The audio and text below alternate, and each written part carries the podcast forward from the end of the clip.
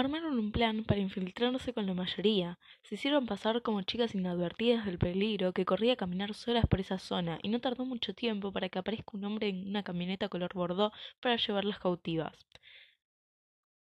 Ambas se mostraron nerviosas frente al hombre, pero en su interior estaban muy seguras de lo que hacían. Antes de bajar, el hombre les ató las manos, tapó los ojos y encerró una bolsa de color gris oscuro. Las trasladaron a una habitación con un montón de mujeres, todas asustadas, angustiadas y sollozando muy sigilosamente. Temblaban de miedo y se las veía muy exhaustas. El hombre se retiró de la habitación y la cerró con candado.